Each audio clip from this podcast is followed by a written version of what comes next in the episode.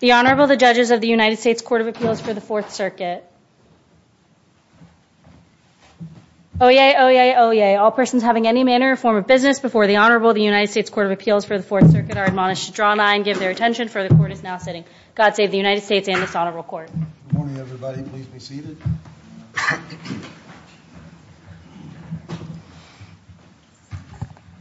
We have two cases on for hearing this morning. Is 23-6544, United States v. Osman. Uh, Mr. Attias. Thank you, Judge Diaz. May it please the Court. A jury convicted the defendant of committing a violent act of piracy on the high seas. But about 13 years into the defendant's mandatory life sentence for piracy, the District Court granted his motion for compassionate release and reduced his sentence to time served. Because that decision is procedurally and substantively flawed, this Court should reverse.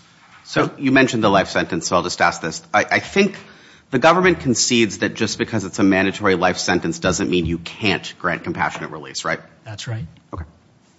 I can I can turn to that. I mean, that was the... No, but you you you don't dispute, like, so you said mandatory life sentence, and one response would be, how can you grant compassionate release from a mandatory life sentence? But the government's objection isn't that it's literally impossible to grant compassionate release. It's that the District Court abused its discretion in granting this motion for compassionate release. That's correct. I think what happened here, I mean, and this is the fifth factor the District Court relied on in releasing the defendant, two of the factors it relied on were the fact that... Can you move that mic a little closer to you? The fact that nothing was stolen and nobody was injured on the on the Ashland. Now, the District Court construed those facts as being both changed circumstances and also extraordinary and compelling.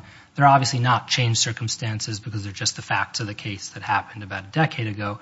But they're not extraordinary and compelling, and I think this gets to Your Honor's question. Um, the District Court didn't explain why it thought these facts were extraordinary and compelling. Um, But there's a there's a similarity between the bottom line conclusion the District Court reached and the history of this litigation as well as exactly what the defendant had been arguing that's really hard to miss. And the defendants have been lodging a policy challenge to the statute, to the piracy statute, since the onset. The challenge to the definition of piracy was premised on the notion that piracy cannot encompass acts of violence that don't result in theft of property. And the challenge to the penalty was the Eighth Amendment challenge, which is that... How is that relevant here? It's relevant here because the defendant in his, well, in both compassionate release motions, in his first and second motion, argued, and this is his only, the defendant's only real claim to extraordinary and compelling reasons in the second motion, was that the disproportion, this is, these are his own paraphrasing, the disproportion between the conduct found by the jury, i.e., an act of violence that didn't result in theft of property or injury to persons, um, coupled with the penalty that Congress affixed to that, to conduct like that, is itself extraordinary and compelling. And that's not, that's not to say that you couldn't reduce a sentence for someone who has a mandatory minimum, but looking at the sheer existence of a mandatory minimum, that's just Congress's choice, coupled with um, Congress's decision to define piracy in a certain way, and this Court's decisions construing that definition in a certain way, can't possibly be a basis for compassionate release. I think to credit that type of argument, uh, and the defendant... Your brief mentions the Eighth Amendment issue, and I agree, this Court said this is not an Eighth Amendment violation, but, I mean, by definition, a case where a district court is considering compassionate release, the sentence doesn't violate the Eighth Amendment, right? Because if the sentence violates the Eighth Amendment, we're literally never getting to the compassionate release question. Sorry, Ron, I'm not sure I understood your question. So the government dwells on the fact, look, he argued that this violates the Eighth Amendment, the district court at one point held this violates the Eighth Amendment, this Court reversed, said it doesn't violate the Eighth Amendment, and the government says, well, that proves that this was unjustified, and candidly, like, that just seems to me like a conceptual error, because it seems to be, by definition, if the district court is considering a compassionate release motion, the sentence doesn't violate the Eighth Amendment. So every time the district court grants a compassionate release motion, it's going to be of a sentence that doesn't violate the Eighth Amendment, because if the sentence violates the Eighth Amendment, there's no compassionate release, the defendant can't be incarcerated that long. Sure, but I think... So what's the relevance of the fact that this sentence didn't violate the Eighth Amendment to the compassionate release question? Well, it's not that it didn't violate the Eighth Amendment, it's that when the defendant is attempting to repackage claims that he's already lost, the crux of his claim was nobody was injured. That's the challenge. Is that a preclude? I don't understand what that argument is. Yes, I criminal defendants don't want to go to jail and they want to spend as little time as possible in jail and they make all available arguments for why they shouldn't spend as long in jail. We don't hold it against the defendant that he made an argument that lost in assessing whether we should reverse an argument that he won. Right. So there are certain arguments that go to the validity of a sentence and a conviction in this court's decision, for example. And Ferguson tells us that defendants can't lodge attacks to their sentence and conviction challenges that sound in habeas or other types of challenges uh, through the mechanism of compassionate release. So a defendant could say, what my defense attorney did was, you know, his performance was horrendous. That's an ineffective assistance claim. Or he could say, actually, his performance is terrible. That's extraordinary. It's the same claim. And it's the same thing here. I don't think, but see, that's the part where you lose me. An Eighth Amendment claim is that it is unconstitutional to imprison me or category me that long. A compassionate release claim is under all the facts and circumstances of the case. It's unjust. Those are just strike me as completely different claims. Right. So, I mean, I think this court's decision in Said 2 explained that the punishment for piracy is not disproportionate, notwithstanding the fact that nothing was stolen. Yes, it doesn't violate the Eighth Amendment. Right. And so, I mean, maybe we could find daylight between cruel and unusual and extraordinary and compelling. But I think it's the substance, and Ferguson tells us, it's the substance that controls, not how we label the claim. So if the claim is premised on the fact that nothing was stolen and no one was injured, to us, and the defendant pretty much explicitly said that in his first motion. I mean, he asked the district court in his first compassionate release motion to resentence him consistent with its decision in s in in in the district court's Eighth Amendment order. I mean, that's not really our reading. That's what the defendant himself says. Can I ask you a broader conceptual question? I mean, day in and day out, this court hears arguments in which district courts impose sentences or deny compassionate release. And day in and day out, the government tells us that district courts get tons of discretion. And just because we might have made a different decision or found the fact, I mean, look, I was a former government lawyer. I get this. But this is the government's bread and butter. Sentencing is super discretionary, and there's all kinds of judgment calls. And the government constantly tells us, just because we're skeptical of what the district court did, just because we might have done something differently, that does not mean you reverse a district court. And here we have a situation where the district court actually ruled for a defendant, and now you want us to hold this in of discretion. Would you help me with the apparent incongruity of that? Uh, well, I don't – I'm not sure it's incongruous. I mean, the abuse of discretion standard is obviously deferential, and district courts have a lot of latitude. Uh, and it's very hard to overturn that, generally. And we benefit from that in, the in you know, 90-plus percent of the cases. Uh, but obviously, abuse of discretion standard, it's not a rubber stamp, and it's not toothless. And district courts – So can you can you go down the list of places where you think Judge Jackson abused his discretion? Sure. So, I mean, the first factor, the district – well, the fifth factor would have been, in our view, the consideration of, of nothing being stolen and no one being injured. But we've already addressed that. But I'll start from the top. I mean, the first factor Judge um, Jackson considered in releasing the defendant was the fact – had to do with the geopolitical situation in Somalia. Uh, Judge Jackson said that the conditions that had engendered piracy had shifted dramatically, that piracy was a thing of the past. Was there any evidence of that in the record? I don't believe there's anything in the record to support the fact that the conditions that engendered piracy have shifted dramatically. I don't think there's any record, in fact, also in, like, objective reality. And even if that's true, um, would it have been appropriate, if not necessary, for the district court judge to consider the issue of general deterrence, the fact that even if it was true that piracy might no longer have been an issue in Somalia, it's also true that it remains a problem around the world, right? That's absolutely right. It's a big problem on the other coast of Africa, on the west coast. It's a big problem in South America. And as we pointed out – That would show that the Navy's efforts, like in this case, in the Sea of Aden, uh, that would show that the Navy's efforts, our efforts, like in this case, were successful. I agree. That's true. I agree. It doesn't mean that piracy is less of a crime. I absolutely agree. I mean – You lay out, the government always does when you get these cases, this is what, the fifth time that you've been up here on it or something, uh, what a terrible crime it is. And that's the reason that Congress says it's – you get life. There's no discretion. And before they put life in there, it was death. Until 1919, if you got convicted of piracy, in American court, you got the death penalty. They changed it in 1990, I believe it was, to life, and that's the way it's been for the last hundred years. That's uniform pretty much around the world. It's a crime against the whole world. That's right, and that's why it has universal jurisdiction. Um, and to Your Honor's point, I mean, you know, one of the reasons why, in our view, reliance on the fact that piracy has declined sort of misses the point is because not only does the fact of piracy in that part of the area... Did Judge Jackson say, really, that the nature of the offense favored him? Judge Jackson said that because piracy was on the decline, he said it had all but ceased, that the conditions... Oh, it was on the decline. Yes, and in another place he said piracy had all but ceased, that the conditions had shifted dramatically, and that therefore the nature and circumstances of the offense weighed in favor of release. Yeah, didn't he say, I mean, suggest that the incentives that were in place at the time for this defendant to commit the crime were no longer in place? Something like that. Is that right? He cited to some broad facts about Somalia between the 1990s and not really today. The scholarship he relied on stopped in 2015, Um, which is another reason why some of the sources Judge Jackson relied on couldn't possibly tell us about today.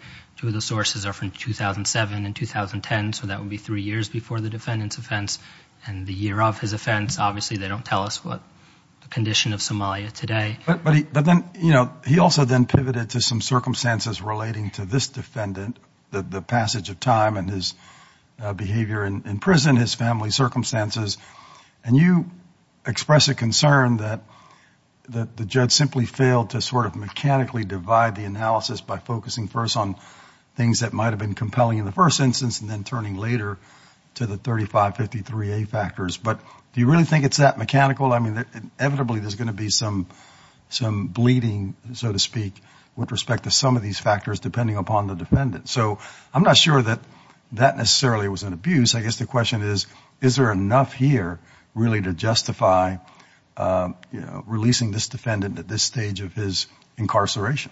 Right. So I'll address the last part first, which is, I guess, the procedural question. Um, I do think this, I mean, this court's precedent does say that courts are supposed to adjudicate compassionate release motions in two steps. First, they have to find an extraordinary and compelling reason, and then, and only then, do they get to the sentencing factors. I think, and we're not advocating for an overly formulaic uh, approach to it, although this court's precedent does say two steps. And I think there's a reason for that, which is that, I mean, this court in McCoy, for example, has explained that the extraordinary and compelling standard is a is a heightened one, and that it's reserved. It's not just redo 3553 and decide that if you were doing this again today, you might make a different decision. It's not that. It can't be that. I mean, then it would just be an overall resentencing statute. I think the defendant has to clear that heightened threshold first. Uh, and there's a reason for that. We're talking about things that are extraordinary, rare, uncommon, not the mind run, and things that are also compelling, so something that would force or impel a judge to release a defendant from prison. I think when you lump both fact, both prongs of the analysis into one, what you end up doing is is you dilute the standard. And so what you uh what what what what can happen, basically, is judges end up treating factors that are really quite ordinary Uh, as extraordinary. And I'll give the court an example of this. I mean, at the very end of the uh, district court's opinion, the uh, district court cites all the factors it had cited previously and says, cites a 3553 factor, and then says, and everything's extraordinary and compelling. One of those factors is the defendant's rehabilitation or his post-sentencing conduct. There's no question that the defendant's post-sentencing conduct is, on the whole, positive. He's taken a couple of classes. He's done well. He's stayed out of trouble. But it's not extraordinary, not even close. Not even the defendant viewed it as being extraordinary. Um, there's an interesting citation to the this court's decision in Martin and the district court's opinion, which is interesting because this is not a case where there was some, you know, Martin-esque mountain of mitigating evidence. And again, the defendant didn't even uh, characterize his rehabilitation as extraordinary. So it's a plus factor under the sentencing factors. It would weigh on the plus side of the ledger. But it's not extraordinary, not even close. He just took a couple of classes over a decade. There's nothing unusual about that. So that goes to the question of, well, why are the two inquiries separate? I think there's a reason for that. It's because you first have to clear the heightened threshold, find an extraordinary and compelling reason, and then the district court can get to the sentencing factors. And those don't necessarily have to be extraordinary. And obviously there'll be times where there'll be some overlap. Um, but I do think there's a reason for keeping the two inquiries separate. Um, I'll just briefly address the defendant's uh, health claims, which we have not talked about yet. Sorry, while you have some time, could you tell me what do you think is the most analogous case where this court has reversed a district court's grant of compassionate release? Uh, I'm not familiar. I don't think this court has. Uh, ever? I don't think this court has ever reversed a district court's grant of compassionate release. We had, I actually happened to handle it, that's why I know it, one case, uh, Judge King, Your Honor, you were on the panel, United States v. Ferizi. It was a case involving um, a hacker who hacked on behalf of ISIS. Uh, we appealed Judge Brinkema's uh, grant of release in that case. After oral argument, this court didn't reverse, but it remanded because in the meantime the defendant had been convicted of other charges, and so this court remanded for the district court to reassess the defendant's motion in light of those new charges. I will say, if the court looks at the briefing there, that the arguments we made here and there are extremely similar. They they involve, both decisions involve the same type of what we characterize as sort of arbitrary decision-making, saying X at time one and not X at time two with no relevant change in circumstances. Um, I can provide the court with the case number. I just don't have it off the top of my head. All right. Thank you, counsel. Mr. Warder?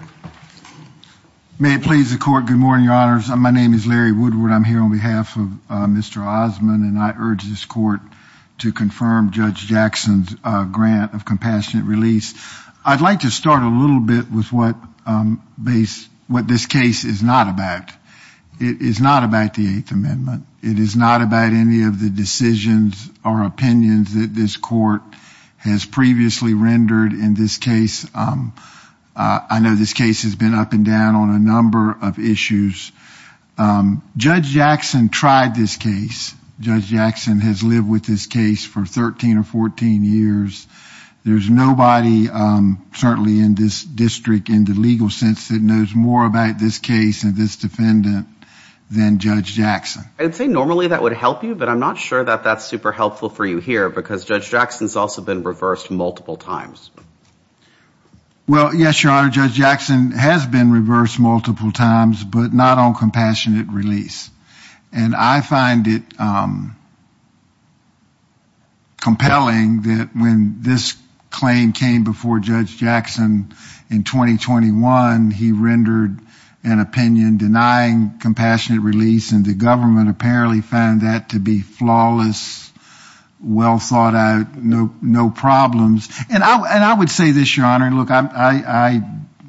That was for him, right? That was the one you're talking about, what involved Osman, right? Yes, sir. He he initially denied it. He denied one for uh, one of his co-defendants at the same time. I believe he did, Your Honor, but I know he denied Mr. Osman's originally, and that's cited, and that stuff's in the appendix. And the government says there's tension between what he said in those two denials and what he said in this award. Well, Your Honor, I don't disagree that there's tension, but that's not the issue before the court. The issue before the court is did he abuse his discretion, and the government... The crime of piracy didn't change. The crime of piracy did not change. What Mr. Osman had done didn't change. To no appreciable degree. The facts of the... No, no, I mean what happened in the Gulf Oh, no, no, certainly not. The offense conduct did not change. The offense conduct did not change, but... And look, I think the government is being aggressive is what they should do, but if you look at their brief, they would have you believe that Judge Jackson between 2021 and 2023, you know, became, you know, he relied just on rehab. They say that in their brief at 34. That's not correct.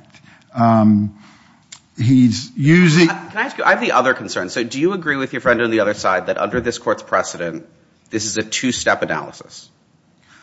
I think it's a multi-step analysis, but... This court has literally repeatedly said this is a two-step analysis. I agree this court has said this, and I... So let me... I just want to walk through the implications of that. Because it's a two-step analysis, it does not matter how much the 3553 factors favor a defendant unless there are extraordinary and compelling circumstances.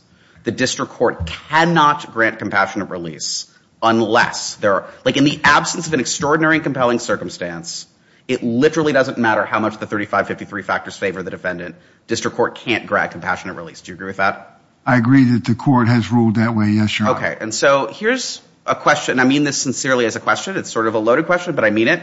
I read the district court's opinion. Please complete the following sentence. The extraordinary and compelling circumstance found here by Judge Jackson is what? The extraordinary and compelling circumstances found here by Judge Jackson are his health. Those are just what Judge Jackson says about the 3553 factors. What is the extraordinary and compelling circumstance found by the – so you're saying the extraordinary compelling circumstance is all of the factors in his case taken in conjunction? Yes, sir. And I think if you look at 1.1B13, they talk about that – they list some like sexual abuse in prison and some specific things which obviously don't apply here. But the the the the new and the old, the amended one is like you can look at everything. And while I agree it's a two-step process, a two-step analysis, that doesn't mean that they have to be completely separate and that some of the factors can't apply to both prongs. I mean, I think the government's argument – Okay, so fine. You said some of the factors can apply. What factor did the district court say went to 3553 but not extraordinary and compelling? As I read this opinion, it just – it's literally a one-step analysis. It says here's like seven factors. All of them support both prongs. Well, Your Honor, I would agree that the the order doesn't uh, suss them out between this and this. But I I agree with what you just said. I think Judge Jackson's opinion read fairly and with the abuse of discretion standard in mind is he believes all the factors do apply to both prongs. And there's nothing that prevents that. That's a – I guess that's a legal question because if we take our precedent as suggesting that it's a two-step analysis and, um you know, I when I ask the government, I don't necessarily disagree with you that there may be some overlap, but I think it's fairly clear that there's got to be something more on that first part of the analysis. And if all you've got is the district court judge continually harking back to the 3553A factors as justification for a finding of exceptional and compelling circumstances, why isn't that an abuse of discretion? Well, the reason I would say it's not abuse of discretion, Your Honor, is because that's the facts about the case, both when it occurred, the facts about the defendant, both when he was sentenced and what's happened since, the facts about the context. Uh, Judge King said stuff about the crime. So I don't – I understand the court's question, but I don't believe that there's any requirement that the the court distinguish them. I mean, if there's a case that says they have to end an order for it to not – if there's a case that says it's abuse of discretion if in your order you don't distinguish, here's the list of compelling and uh, extraordinary circumstances, and here's the list of 3553 factors, then I'm I'm not debating that. But I've not seen that. That's not the way this is – I've seen a number of these orders, most of them. Uh, Can I go back to Judge Heytens's questions? And maybe it's not a fair one, and I'm not criticizing your Judge Heytens's question. Criticize away. Um, because I think it's actually important. So – and maybe the answer is in this case there is no one compelling factor, but what in your mind is the most compelling fact that shows exceptional and compelling circumstances? Which is the strongest? In my mind, Your Honor? In my mind – Well, actually, I guess it doesn't matter what you think. What did Judge Jackson think? That's even a more difficult question. I know what Judge Jackson wrote, Your Honor. And what Judge Jackson wrote, it seemed to me that Judge Jackson wrote about the entire context and fabric of the case, the defendant, the crime. There's not any one thing that stood out for Judge Jackson in your view. It was just a – He didn't look – the way he wrote his order, it looked like to me he considered everything and they were all important. I don't think – he certainly didn't in the order say, well, this is, you know, the main factor and this is the most important number two factor. And but I don't think that's what this is about. This is about looking at the entire context of everything and not not being formulaic, not being – I mean, I've I've been – I'm older than my colleague and I've been up here for a long, and I've stood here, if I had a nickel for every time somebody said,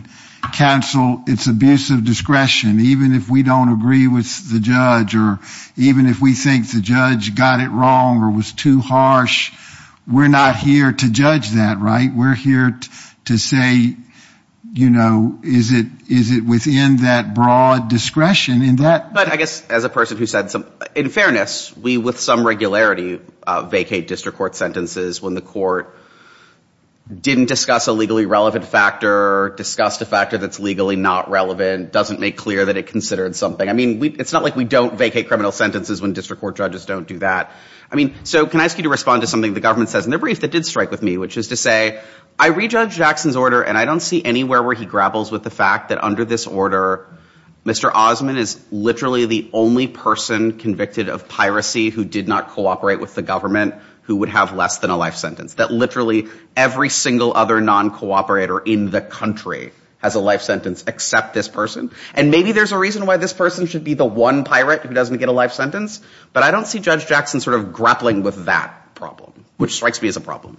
Well, Your Honor, I would, I don't, he didn't grapple with it in the order I would agree. Um, obviously, disparity of sentencing is a 3553 factor? Is a factor, but in a mandatory life case at at the outset, there is no disparity because if you get convicted of what Mr. Osman got convicted of, you get No, but that would be the grant of compassionate release to Mr. Osman. I guess implicit, are you aware of anybody else convicted of piracy who was granted compassionate release? I am not aware of anyone else, Your Honor, um, but I'm also not aware of who's, of everybody that's applied and what other cases. I did, I was trial counsel on one of the other piracy cases in Norfolk a number of years ago, the one with the quest where, you know, they were seeking the death penalty for some people. I was in that case. I was not trial counsel in this case. So I can't, I can't answer the disparity question other than to say in these cases, there's, there's, there's nothing really to compare it to unless you know what's come before you, because in every pirate case, the sentence out the box is life. And the nature of the piracy offense has not changed. No, sir, I would, I'm not here arguing that, that piracy, that the conduct that was engaged in this case wasn't piracy, but I do think what Judge Jackson is saying. Judge Jackson, did he talk about the fact that this, this fellow wasn't a ringleader and that kind of thing? Well, yes, sir, if I could address that, because that was one of the points I wanted to make. I do think. He wasn't a ringleader. I do think, though, with a minimum mandatory. Lucky didn't get killed. Yes, sir. Uh, they all were. I mean, they, they thought they were getting a tanker ship and they attacked a Navy ship. Yes, sir. I agree. But the Navy was very cautious about how many shots they fired. Yes, sir. But I would say this, just because one of the things about minimum mandatory sentences is this court is well aware, it's driven by, if your conduct rises to the level that you're convicted, you get the same sentence, whether in a factual sense, you're the least culpable to meet that standard or the most culpable. That's what the law says. That's the law of piracy. That is the law of piracy. We decided that and we had to say, eh, eh, decide whether it was still good law. We said it was. They wrote it years ago. They wrote it in 1700s and then they mended it just a little bit in 1919, I think it was. Yes, sir. But it's still the same law. If you get convicted, if you commit piracy, you go to prison for life. Well, yes, your honor, at the sentencing, but when you get to one point, Judge Jackson said, well, they didn't really commit piracy. And and that was ruled on and I understand that. We reversed that. Right. So that's been determined. But what he did was piracy. Yes, sir. If I, but to answer what this, I believe is important here, that's correct. Coming out the box, he got life, piracy hadn't changed. What that does not mean that when you get to the compassionate release stage, you can't consider his role, the context, the outcome, what he did within that. And I think That's what Judge Jackson was talking about. One of your honors asked my colleague, well, you know, people, you know, people, no property was taken, no, um, no, he didn't hurt anybody, he didn't shoot anybody. That doesn't mean he's not guilty of piracy. How is that mitigating, though? I don't understand why that's even relevant. Well, I mean, Judge Jackson made... And actually, it's actually not true because, um, maybe I should give Judge Jackson the benefit of the doubt, but it's literally not true that no one was injured. There were at least a couple of his confederates. One was killed, another one was severely injured. I misspoke. There were no, there was no one on the Navy vessel that was injured. The reason I think it's... That was luck, but they fired a grenade launcher and AK-47 at the ship. They were lucky nobody in the American Navy was hurt. That's right. Yes, sir. And I want... to... Two of them, and they're lucky that all of them weren't killed that were on the skiff. Yes, sir. I want to be clear. I'm not here defending piracy. I understand. I'm here defending Judge Jackson's... I've defended, I've done that, but that was a different, a different rodeo. I ask you i know you're here as a court-appointed lawyer, and we need you, and you're doing a good job. So I'd admire you for sticking to your guns. Can I ask you about... So can I go back to, again, the circumstances of the offense? Those seem to me to be classic 3553 factors that a district court in a normal case would consider as part of an original sentence. But you agree with me that if Judge Jackson at the original sentencing had cited all those factors, no one was... None of the none of the victims were killed, and all those factors. You agree that if Judge Jackson cited all of those at the original sentencing and purported to impose a sentence of less than life, we would have summarily reversed him because that's legal error, because when there's a mandatory minimum, that overrides 3553, right? Yes, sir. And I think that's... No. So that's the next question. Doesn't that then suggest to me that at compassionate release, if anything in a mandatory minimum case, it is even more important to separate steps one and step two?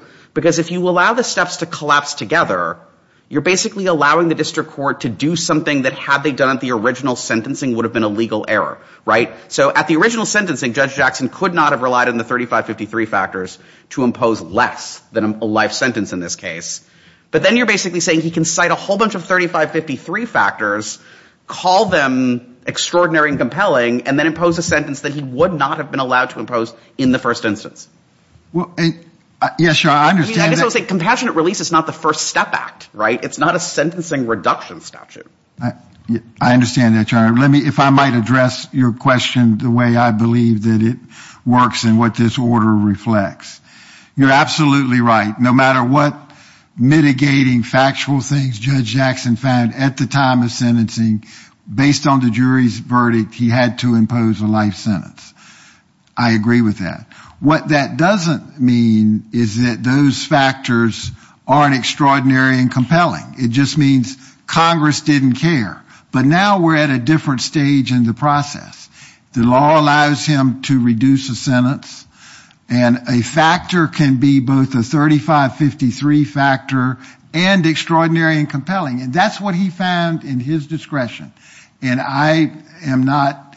Well, I agree there's other factors. So let me ask you this. If if, and I know this is not the facts, but if the only basis on which Judge Jackson granted compassionate release were the nature and circumstances of the offense and the severity of the sentence, I realize he gave other reasons, but imagine those are the only reasons he gave. That can't be right, because then that would allow a district court to literally use compassionate release to evade a mandatory minimum anytime it wants to. Yeah, I would agree. If there was an order that said that that said the only thing that I'm basing this on has nothing to do with the defendant's post-conviction conduct, his family circumstances, his health, his rehabilitation, all all I'm saying is these factors, but that's not what we have here. Well, can you talk about that? Because the government response to the post-conduct uh, rehabilitation is, yeah, he's doing a good job, but there's nothing compelling or extraordinary about that. Well, Your Honor, I would talk about that. Um, this man learned English. Now, maybe some people would say... Did he not know any English? I didn't read that in there. Did he not know any English at all when he was... I don't want to talk outside the record, Your Honor. No. My my well, I I talked to a lawyer. The record doesn't reflect that. That's right. The record doesn't show that he didn't know any English, But, but he did take English classes. We know that. I would point out to your honors that at, that at the trial of this case, there were Somalian interpreters. Now, whether that shows he didn't know English or they, but your point's well taken. So again, the, the government kind of says, well, he took a couple classes in 10 years. And um, I think what Judge Jackson's talking about in his order is culturally, this person comes here. Uh, I think there's a language barrier. There's a huge cultural barrier. There's a huge conduct kind of how you were barrier and the idea that he has taken classes in English and bettered himself regardless of when he learned the English. Um, I think that that's something you can consider. And that's what I'm saying. This is a stew with a whole lot of ingredients in it. And you ask the question, what's the one thing? What's the most important thing? What's the biggest thing? My argument to this court would be that's not what compassionate release is about. That's not what it was designed to be. You have an experienced judge who takes all of the ingredients and looks at them and weighs them. And you don't have to say, I'm giving this 10% weight and this 15 and this 12. And, and Judge Jackson, you know, the government says that he's making judicial policy and he's trying to solve old grievances and they put some stuff in their brief. He knows this case backward and forward. And I think the fact that he amended what he did or changed what he did in 2021 is not a negative. It's a, that's what we want from our judges. We want them to constantly re-examine things. And, you know, some. He changed it really abruptly. Well, two years. Uh, and look, some famous person. Uh, judge Jackson's a friend of mine. Well, I've had. He's a good judge. He's an excellent judge. I'm not criticizing. You go right ahead. Well, yes, sir. And I just say, you know, the government's argument about what he did before reminds me of the old saying that some poet, somebody said a foolish consistency is the hobgoblin of a small mind.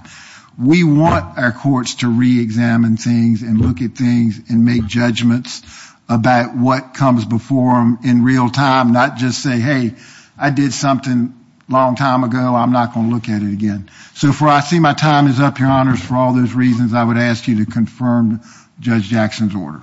Thank you, uh, Mr. Woodward. Uh, Mr. Tice, you have some rebuttal? Sure. This will be very brief and I'll just start where Mr. Woodward left off. Um, we obviously recognize, again, like I said when I began, that district courts have broad latitude and lots of discretion Uh, in granting or denying compassionate release motions and other sentence reduction motions. Um, one of the ways district courts abuse their discretion, though, is to commit, um, to engage in arbitrary decision making or reach decisions where they reverse themselves on with no relevant change of facts or at least no real acknowledgement that they had said something else another time previously. Um, if it was evident in the record why Judge Jackson said one thing at time one and another thing at time two, perhaps we wouldn't be here. Um, it's not that uh, circumstances can never change, um, but there are no material changes here that can explain the district court's dueling treatment of health conditions, family circumstances, rehabilitation. I mean, the district court looked at the same rehabilitation two years ago, said some evidence of rehabilitation. Looked at it two years later and said clear and evident. Now, it's not evident with respect why taking a couple of classes somehow means that you're rehabilitated of the offense of piracy. Can I ask you about something that didn't come up but I meant to ask you? What do we do with our decision in McCoy? I mean, that's a case where we reversed a district court's decision not to grant compassionate release under an abusive discretion standard. And we considered, I mean, so one of the government's arguments is we can't consider the stuff that's not new, except in McCoy we did, right? In McCoy we consider the nature of the offense. Like, so I'm just going to throw this open in a question. What do we do about McCoy? So uh, McCoy, just to clarify, McCoy affirmed, we appealed in McCoy. Sorry, we uh, uh-huh, affirmed, sorry. It was me. Um, I apologize. And um, this court. Isn't there a case, maybe I'm getting the cases mixed up. Isn't there a case recently where we reversed? A grant of compassionate release? It wasn't a grant of compassionate release. I'm confusing myself. Sorry, please continue. Uh, there is a case, there is a relatively recent case, it's either Malone or Mangarella, which says that a district court erred in basically like walling itself off from health factors, saying that he couldn't consider them in the 3553 fact, in the 3553 analysis because it had already considered them or assumed arguendo that they were extraordinary and compelling. That might be what Your Honor is referring to. And this court said that the court should have considered them and that he erred and that the district court erred in not Um, considering health factors. That's kind of a variation of what we have here. Sorry, I'm a thousand percent wrong about the name of the case. That is 100% my problem. Brown, our decision in Brown. Sure. What do you do about that? I'm not sure Brown has any bearing on this case. I mean, the real issue in Brown had to do with stacking of 924C claims. This court concluded that Brown, Judge Dumas, erred in not granting release. Um, it took an extraordinary step of compelling But we specifically looked at the nature and circumstance of the original offense too, right? Uh, no, I don't think the court did actually. The court just looked at disparity, of the sheer existence of a disparity um, pre and post uh, the First Step Act and concluded that the district court erred in not granting compassionate release. I think, to be frank, I think that that decision is out of step with McCoy itself, which takes a more holistic. Sure, We have to say we decided it. Sure. But but more broadly, I mean, you know, where McCoy is even arguably applicable here would be with respect to the nothing stolen, no one injured argument. But as, you know, Judge Davis and the Hassan decision, which is in the joint appendix, explained McCoy is easily distinguishable because the theory of McCoy is that district courts can redress through compassionate release gross disparities when there's a relevant change in law. Um, uh, uh, and just for the court. Remind me, what's the relationship between a a mandatory minimum sentence and a compassionate release situation? I mean, our position is, is is as we said in our brief, and as I told Judge Heytens before, just I know what you remind me. That's the reason I said it. Just because there's a mandatory minimum doesn't mean a defendant can't get compassionate release. And McCoy is an example. So what we have here is a mandatory minimum of life. That, that's right. I think- He's eligible for something maybe. If he can show extraordinary and compelling reasons, he would be eligible to have his. To have his. And you government, the government acknowledges that. Sure, but it can't be this. He can't point to the sheer existence of, hey, my sentence, my conviction has a life sentence, and I think that's disproportionate because I didn't hurt anyone and nothing was stolen. That may make it tougher. I think it does. And, and, and, and I think, obviously, when you're dealing with a mandatory minimum that commands a life sentence for all manner of violations of piracy, even where nothing was stolen and no one was injured, I think that ups the ante a little bit for a district court to explain itself, especially with respect to disparities. Um, because, again, you know, this is Congress's decision to apply this penalty to a wide swath of conduct. And and as we pointed out in our brief, there's no defendant other than those that cooperate that that do not have a life sentence. I see my time has expired, Your Honors. But thank you, uh, counsel. As uh, Mr. Woodward, as uh, Judge King indicated, you are court appointed. And as he also indicated, and it's uh, obviously very true, we can't do the work that we do without lawyers who are willing to take on what are often very difficult and challenging cases. We really very much appreciate your service in this case. And I also appreciate the government's argument, as I think we all do. We're going to come down and greet counsel and move on to our second case.